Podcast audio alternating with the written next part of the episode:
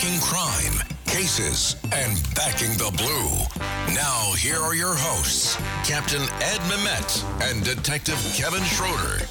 Hello, everybody. Welcome to another episode of Cop Talk.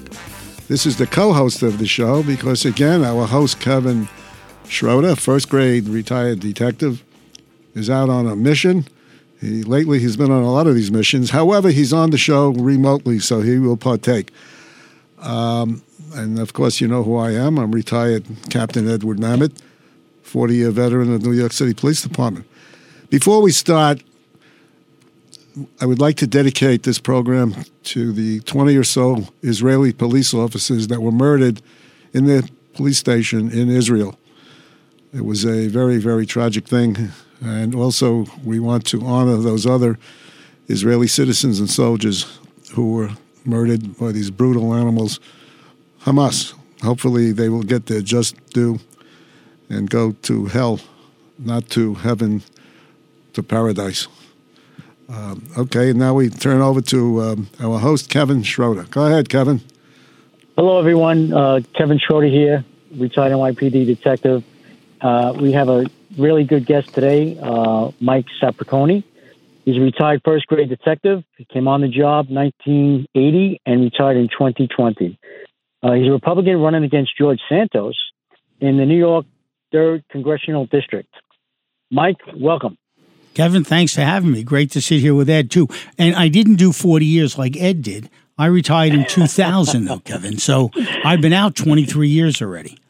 Uh, oh, it goes quick, doesn't it? It, it does. Now, when did you leave? So I retired uh, October of twelve twelve, so I'm out eleven years. I okay. did twenty-eight years, uh, a little short of twenty-eight. I'm out eleven years. I yeah. always say that's eight years too many, okay? twenty was good for me. It worked, right? Well, well, after twenty, you're a volunteer. But that's you know right. what? Uh, right. I love the job. We were having fun. The job is the job. It's uh, whoever created the job, uh, God bless them, because it's the greatest job in the world as far as I'm concerned. I agree. Um, So, Mike, where did you grow up? So I grew up in Queens, Richmond Hill, Queens. I'm a Richmond Hill kid.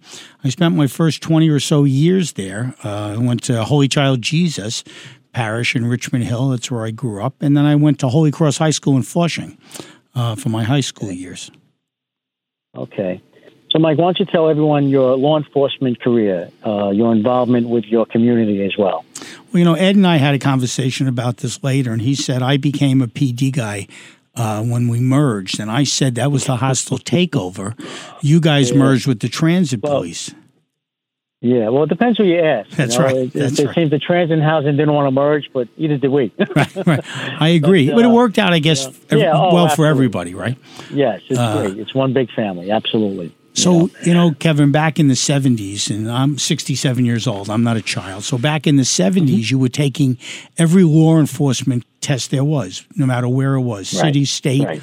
uh, federal. And uh, I took a bunch of tests, and I took the state trooper test in New Jersey. And that's actually where I got called for first. I got called for them in nineteen seventy-nine. And okay. there were only two female state troopers at the time. And they sued the state, saying there should be more females. So they stopped my class that was going in in seventy-nine, and they put in, and that would have been the ninety-sixth class or the ninety-fifth class, and then they put in the females. And when the females were done, I got called back in nineteen eighty, and I went into the ninety-seventh class of the New Jersey State Police. And you lived in Seagirt at the time. So you went down right. every Monday morning to Seagirt, New Jersey, and it was cold. It was November. And you actually shot the range. It was outside. It was an outside range, and it was out in the on the beach. So I was there for about a month, and then I got called by the N Y P D. And they said, hey, listen, do you, we'll open, we have openings in the transit police. Would you like to be a transit police officer? And I grew up in Queens, and I didn't know there was a difference between housing, transit, and, and the P D. So I said, well, I guess it's okay. Tell me, I really want to be a regular cop. And he said, oh, we're all regular cops. And I said, okay, well, you know, what's the pay? Oh, everybody makes the same. And, you know, you can come in and get, we can come in Monday and get sworn in. So I said, okay. And I went in the December first class of nineteen eighty. And uh, I became a transit police officer. And you know what? I've got to tell you, it was the greatest career I could imagine. I had so much fun, so many friends, and I learned so much. You know, with you guys, you roll up the window at some point, right? And you pull away. There's no window in the train I could ever roll up, and you work by yourself all the time. So I learned, and you'll see I'm a talker already, Kevin, but I learned how to talk and communicate with people being on the subway and holding on to the subway rail and stuff. So I had a great career there. I was lucky enough. Uh, when I came on in nineteen eighty, there were a bunch of layoffs. As you all remember, in the seventy-three, there were no hirings from seventy-three to eighty almost, and those cops were laid off throughout the whole city. And a lot of them got jobs with the M T A or whatever they gave them jobs. But by the time I came on in eighty, the rookies had seven years on, and they were all disgruntled at that point. They didn't care. They hated the job, and they were just there waiting for their retirement because there had been no meritorious promotions. There had been no civil service promotions. So it was a great opportunity for the young guys who came on in the early eighties to make get promoted. I winded up, and we use the term in the bag, right? I only, and that means in uniform. I only did about six, eight months in the bag, and I wound up in a local anti-crime unit. And uh, that sent me into a citywide anti-crime unit where I got promoted in nineteen eighty-six to third-grade detective, which was a big deal. I was only thirty years old. I, had, sure. I was a third-grade detective. I had a great life. Uh, it was all good. My my children, I had two children at the time and uh, raising a family, and it was hard. And I was working three jobs. I was doing nine at night to five thirty in the morning, working in a, a squad, a bus squad. And then I would work at Nobody Beats the Whiz in the morning. Go there and then go home, catch a couple hours, and then I go deliver Chinese food before I went back to work at nine thirty at night. So it was fun. It, it worked. Uh, it was all good. And then in about ninety or ninety-one, I got promoted to second grade, and that was good. It was, uh, and as we all know, hard work is very important, but it's also who you know a little bit of, right? So I was starting sure, to make absolutely. friends, starting to make friends in the department, starting to get into the right places. Uh, I was an active cop, an active detective. And uh, then we had the hostile takeover or the merge, whatever you want to call it. And, you know, Bratton and Maple were my bosses in the transit police, so I adjusted well into the merge. And uh, I went to work in Jack Maple's office, who, along with Bratton and whomever else wants to claim credit, were the creators of CompStat, I guess, right? That changed the whole department back in the mid-nineties. And uh, so I was very much part of that. Mike, uh, when you retired, what did you do? What did uh, you? Uh... You know, the timing was good, Kevin. I I had uh, gotten my my watch guard license, as some of us know, that's a license to do security business. I'd gotten that while I was on the job, so there was an opportunity when I left. I left right before nine eleven, the December before, and all of a sudden my company started picking up, and my little niche in the world was just to have retired or active cops work for me, so that worked well. After nine eleven, we picked up the American Stock Exchange, and we moved what we call in our business square badges, unarmed guards or low-end guards. We were able to put thirty cops in the exchange at that time, and we took over the New York, the American Stock Exchange with all law enforcement. And then my company just kept building and building from that point on. Uh, Apple was my client in the late nineties, and I've had Apple for over twenty-three years, and they've been oh, wow. my client. You've worked hard for what you have, your money, your assets, your four oh one k, and home. Isn't it all worth protecting? Nearly one in four consumers have been a victim of identity theft. LifeLock Ultimate Plus helps protect your finances with up to three million dollars in reimbursement. LifeLock alerts you to identity threats you might miss. And if your identity is stolen, your dedicated U S based restoration specialist will work to fix it. Let LifeLock help protect what you've worked so hard for. Save twenty-five percent off your first year on LifeLock Ultimate Plus at LifeLock.com slash aware. Terms apply. Join us today during the Jeep Celebration event. Right now, get twenty percent below M S R P for an average of fifteen thousand one hundred seventy-eight dollars under M S R P on the purchase of a twenty twenty-three Jeep Grand Cherokee Overland four by E or Summit four by E. Not compatible with lease offers or with any other consumer incentive offers. fifteen thousand one hundred seventy-eight dollars average based on twenty percent below average M S R P from all twenty twenty-three Grand Cherokee Overland four by E and Summit four by E models in dealer stock. Residency restrictions apply. Take retail delivery from dealer stock by four one. Jeep is a registered trademark. That's great. You know, Mike, uh, what, what made you decide to run for Congress? Well, you know, Kevin, the real story is my wife's a sitting Supreme Court justice in Nassau County. She has twelve more years left in her term. All my okay. kids are out of the house, okay? And I'm terrible at golf. So I thought, and I sold my company last September. So I said, I have to do something, and why not give back a little bit more like I did when I was on the job and start helping? I'm so tired of the crazy left and the crazy right, and I'm a, I'm a guy who uses common sense, and that's what I used in business and on the job. I thought this was the right time. And as we know on the job, timing is so important. And uh, this was just the right time, I think, to come in. And I think I have a lot to offer with my police experience and my business experience. And I'm I'm just pleased to be able to try to give back and help the community. Right. You know, now, Captain? Yeah, you know, um, if you if you, if you get elected, which we hope you will, and you get the job. Mm, thank you.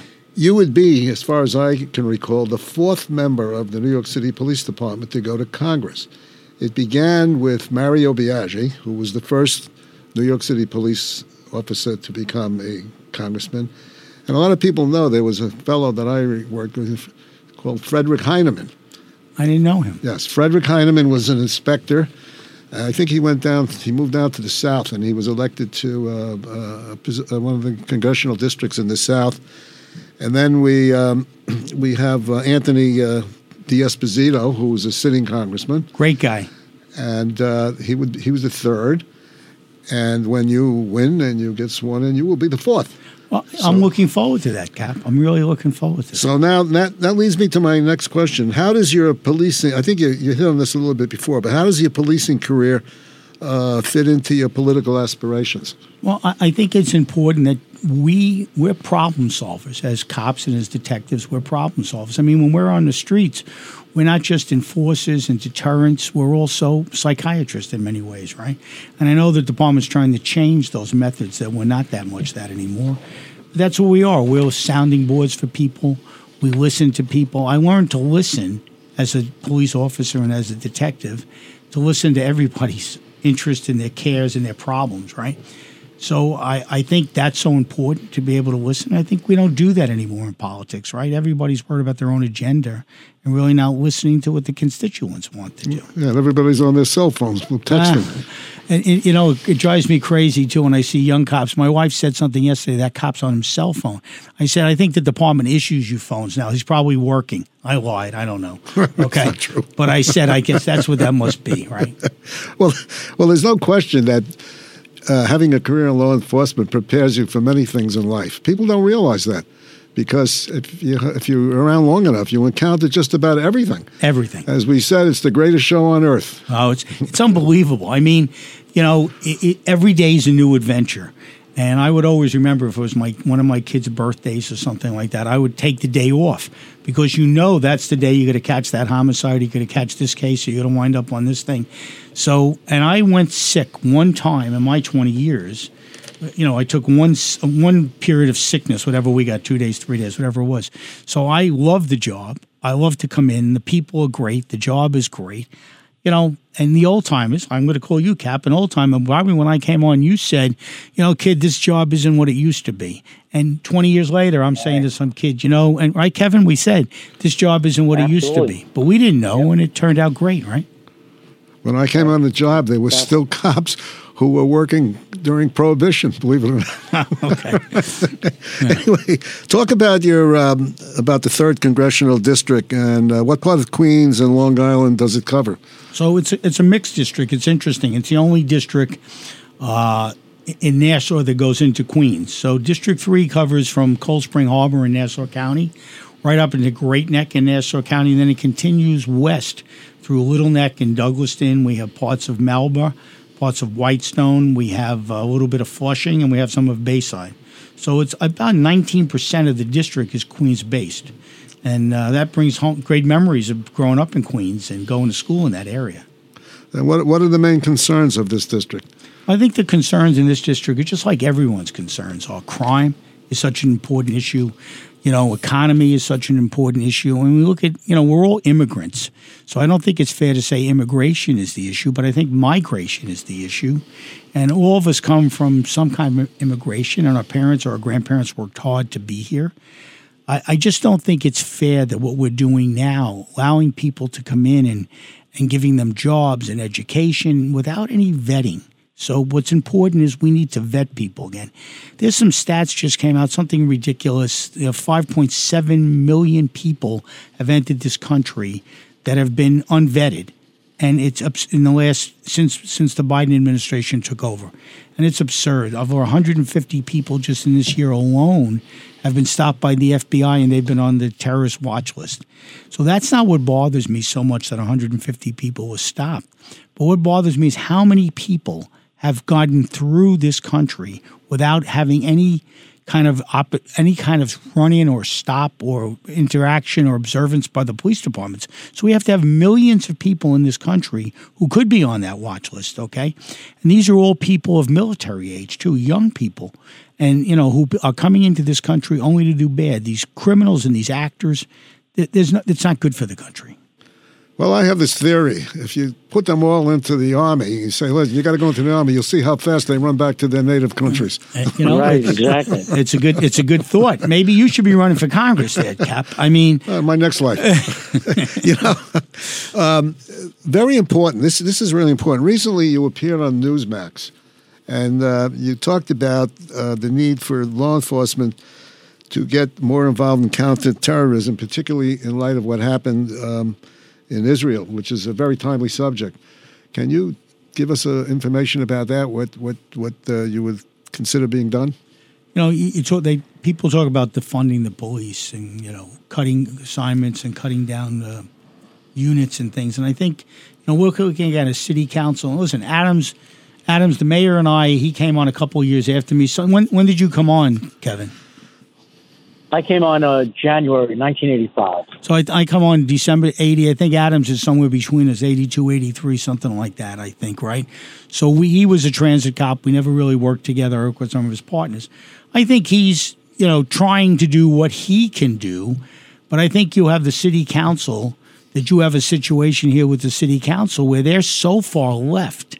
They just think, let's get rid of the police. Let's get rid of all these units. You know, Bratton had put some great units in, Uh, more terrorist, anti-terrorist units and counterterrorism units, and they're trying to do away with these units. They cut their overtime, cut the units, and this is a time when we need more intel, and we both know, we all know, intel is what it's all about. This is how we solve the problems. This is how we – so many people don't know what's happened in, in the terrorist world and threats that New York City has gotten, because New York, the N Y P D has been able to, and the F B I and the Joint Terrorist Task Force have been able to stop these threats because of the intel that we get ahead of time.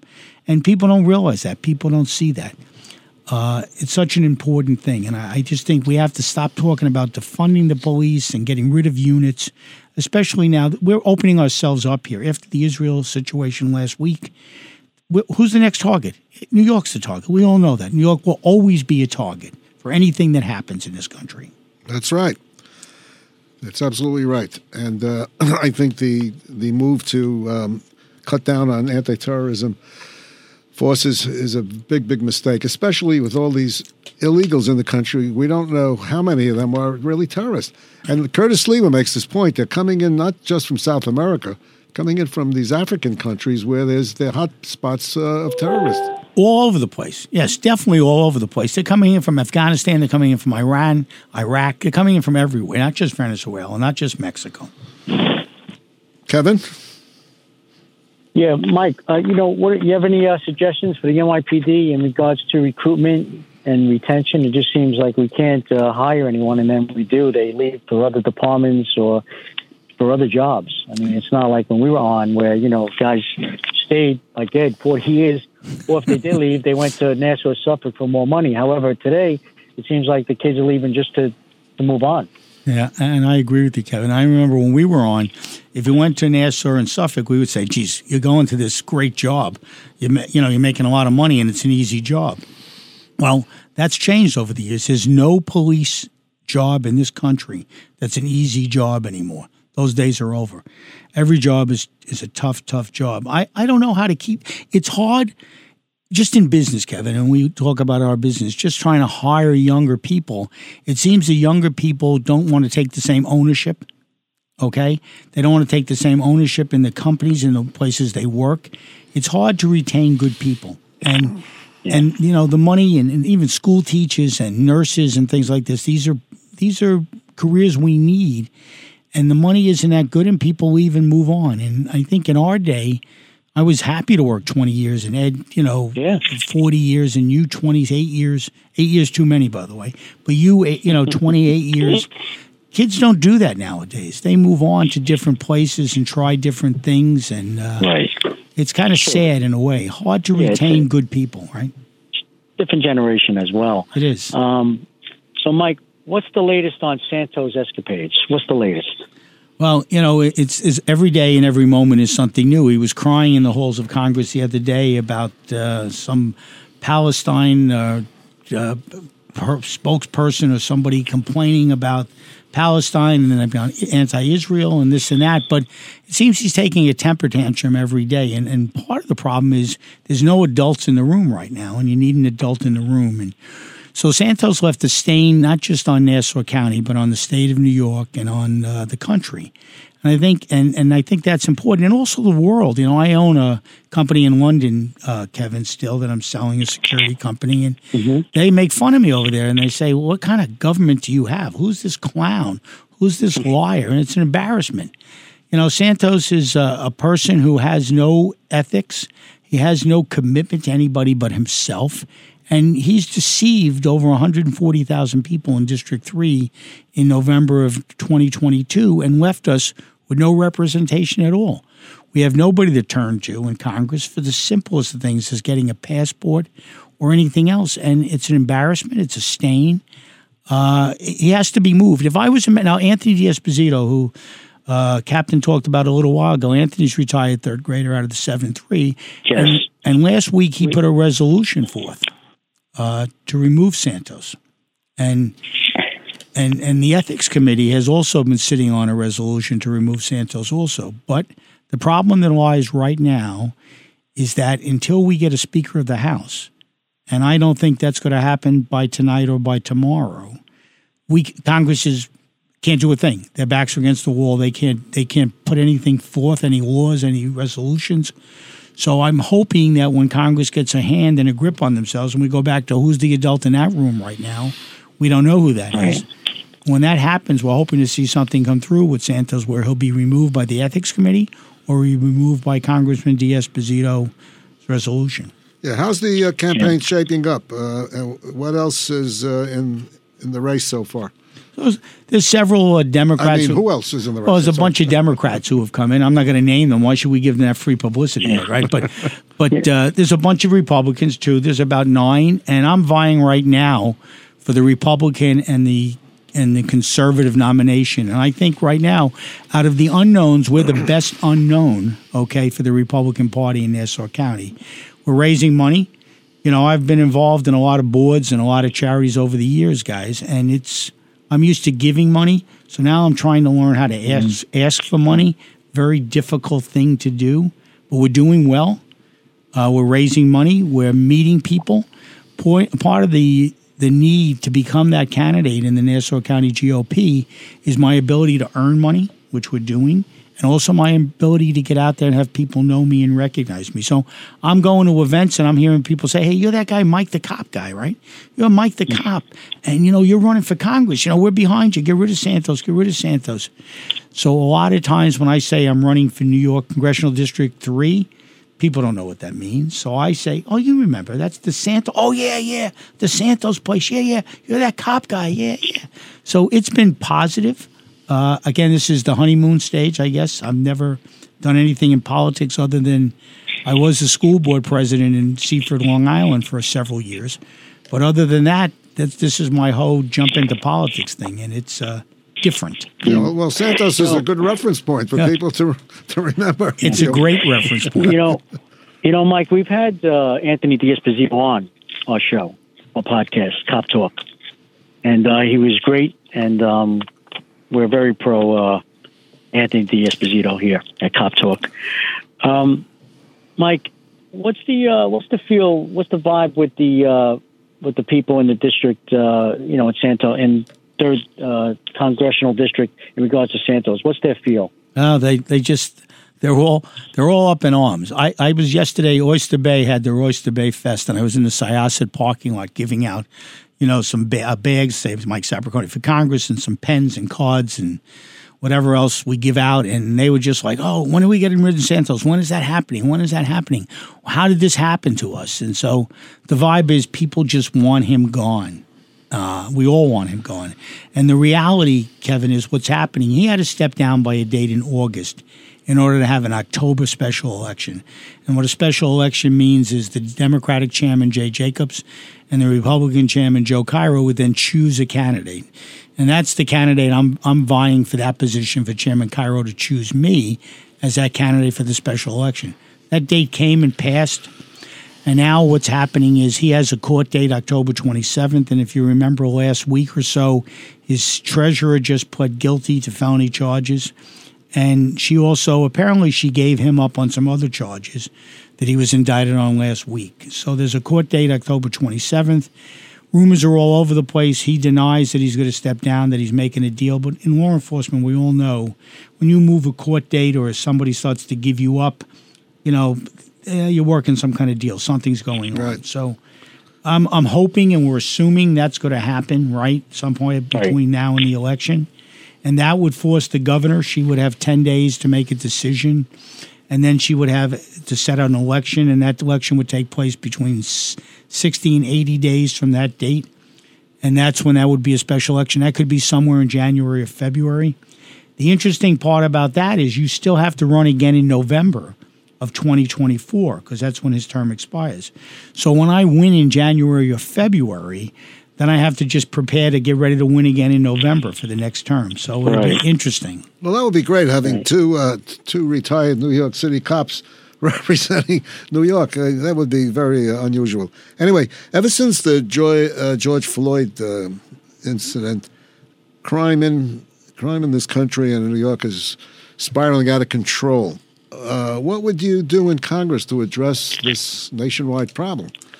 Well, you know, you know, boss, a lot of this, you know, let's just let's narrow it down before we get to Congress. Let's talk about New York State, because it starts here, politics and crime, grassroots and stuff, and the bail reform yeah, that's, that's going on, right?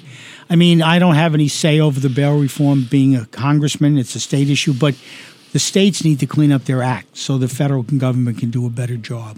Okay, the bail reform thing is out of control. I mean, listen, no one disagrees that if you're if you're arrested and you can't make bail, it, but it depends on the crime. It depends on the discretion of the judges. We've taken that discretion away. And we see so many times uh, these repeat offenders, right? These recidivists. So many people just getting out, and you find out this guy had a warrant for this. This guy was locked up for two robberies, and they're committing those same crimes again. We have to look into the situation and stop people from doing this. We need to give the judges back discretion. I know Hochul's trying to do that. She's failing at that. That's not working. We have district attorneys in, in you know, Nassau and, and Suffolk. We have great district attorneys. We have Ann Donnelly in Nassau doing a great job, and Ray Tierney in Suffolk doing a great job. But look at what we have in Manhattan. Look what we have in Brooklyn and the Bronx. We have liberal prosecutors who are just not even pro- – I mean, I walk down the street and I'm smelling marijuana everywhere. I don't even know if cops know how to handle that or what to do anymore. Is it a summons? Is it an arrest? Is it, hey, kid, please smoke over there? So th- the little things, and this reminds me of going back to the Brad and Giuliani days in the nineties when we did quality of life. And quality of life is so important, and broken windows, right? So important when we were doing those things. And that's where it starts. Uh, theft of service, jumping the turnstile, open bottles, you know, open containers. We stop people and we question them. And, and so many people, we came back with warrants or weapons on them. Those things are away. Now, I know maybe we got carried away. Maybe we got carried away at some point and, and used it for the wrong reasons. Those things can happen. But things do need to be looked at and revamped a little bit and retrained, and we're doing that. I think the P D is doing that, and they've done that well. We need to get back to nitty-gritty, back to basics in this country. But how would you carry that over to to um, to Congress on a federal level? So I, I think I would be pushing for reforms, okay? I would be pushing for better training in the police departments. I'd be pushing for federal funds to help the police departments with anti-terrorism, with quality of life things. We don't do anything with that anymore. I think I'd be pushing pushing back on the drug laws. I mean, if you, you remember, certainly, and I'm sure Kevin and I do, the, the Rockefeller drug laws in New York, right? Yes, I remember very well. Right? Yep. And and Koch's stuff with the one-year mandatory with weapons, right? Well, I, I'm not sure what the federal government can do, but I know that I will be a voice to stand up for law enforcement and stand up for, you know, we've always, I've always said this as a joke, you know, criminal justice, it's justice for the criminals. Okay, it, it needs to not be justice for the criminals. It needs to be justice for the constituents, the people who walk the streets. You know, I, I make fun of when I was a young cop in transit, there was nothing like the fresh smell of urine when you got into that subway car or into that staircase. But you know what? You go to a play in the city and you take your wife or your girlfriend or your kids and you're seeing homeless people lying on the steps. You're seeing uh, people lying on the trains. You, you're seeing uh, what we called E D Ps, emotionally disturbed people. I guess that's yep. unpolitically not correct anymore. Right? There's right. a different term, right? But this is what you see, and I see cops walk away, and I see cops turn their back. And and, and I, I, I, I talk to them, and I say, you know what? And they say, listen, it's not worth it anymore because no one's supporting us, and we need to support the police. And, Kevin, that kind of goes back to your question about retaining people and keeping good people. We need right. to support them as a government. You know, one thing you might consider when you're in Congress is re- returning and bringing back the um, the Law Enforcement Assistance Administration. Do you remember that? Is this LEAP? LEAP. Uh, so I didn't go to school on LEAP. I did. I, I went for sixteen years. No, no, LEAP was a p- part of the L E A A. The, right, okay. The L E A A was the Law Enforcement Assistance Program. Okay. And under that, they had LEAP, which is the Law Enforcement Education Program. And that program paid for college educations, and I took advantage of that. And for sixteen years, I went, I wound up getting a master's through it. Now, there are so many retirements because cops are discouraged, they're disgruntled. Right. I think that bringing back the L E A A with the LEAP program would encourage people to come into law enforcement and raise their status and their stature. That's one of the big problems we have today is this mass retirement. It's no longer a calling. You know, right. From my, your time and my time and Kevin's time, you know, it was a calling. And, and so that might be something you would consider. Well, you know, that's a good point. And it's not a career anymore. We called it careers. Now these kids are calling it jobs. It's right. a job. I'm on, you know, it's a job. It's right. not a career. So I, that's a big deal, the law enforcement. That's that's important. That's a great issue, boss. I, I appreciate you telling me. It's ready-made. To, all you have to do is reinstitute it. Okay. hey, hey, Mike. Excuse me. Hey, Mike, as a former cop, how would you like to see law enforcement evolve to meet America's growing challenges today? Wow. Well, I think I, I think I always believe in training, right? I think training is a big deal.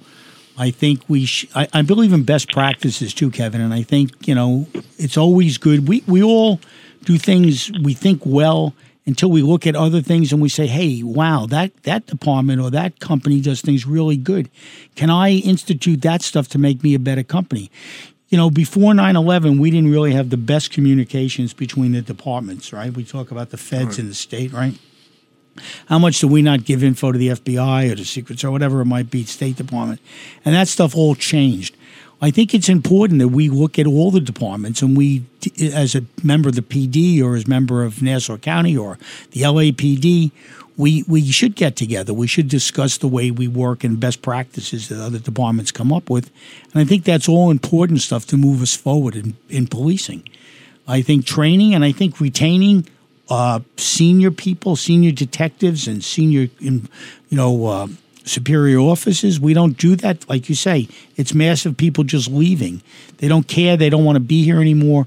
We need those people to train our younger officers and train our younger bosses and detectives. You know, I think that's important. Captain? Well, I think this has been a great interview. I think you're the right guy for the job. Uh, let's hope it works out. And if we can help you in any way, we, we would be very much like to. I couldn't have asked for more, boss. I appreciate being here with you and Kevin. This, and Anthony D'Esposito, you guys, you, you're backing the right guy with Anthony. He's a, and I call everybody yes. kid, Kevin. We call everybody kid. It's just a cop thing. He's a great um, kid. Absolutely, yep. You know, he works really hard. And Anthony and I are very good friends also, but I'm so proud to know him and as an N Y P D officer and detective to see him be in Congress. Well, yeah, you know, you know we had him on the show here. I know, and Kevin was saying. I'm hoping to join him soon, yeah. guys. Okay. Yes. Mike, uh, could you tell our audience, you know, uh, about your website and how they could donate to your campaign? So it's Mike Sapricone for Congress dot com, Mike Sapricone for Congress dot com. You know, any support you can give me, introduce me to people in the areas uh, is great. And any financial support would be terrific, too. We could really appreciate everything, and we do appreciate everything. I, I mean, today we're we're looking at some donations where I had a retired person sent me a dollar and told me she prays to God every night for me that I can win. And and that's such wow, an important, great. big deal. You know, we need to get out to the retired people, and we need to get out to everyday people and explain this is important. You need to vote. You need to research your candidate. So, again, Kevin and boss, thanks a lot. Mike Sapraicone for Congress dot com. I really appreciate you guys having me here. And and please ask me back, because I could talk about cop stuff forever. I mean, we didn't even get into some of the real good stuff. Okay? After you get into Congress, I'll have you back. Okay. Yeah, ab- absolutely. But, Mike, I'd like to thank Mike Sapraicone, everyone running for here in New York, third Congressional District here in Congress and uh, for Congress. And we wish you luck. We got your back, Michael. Thank you very much for being on Cop Talk. I'd like to thank everyone for listening. If you like what you hear, please subscribe. And you can follow us on Twitter at Cop Talk W A B C. That's at Cop Talk W A B C. Until next time, be safe out there. Thank you.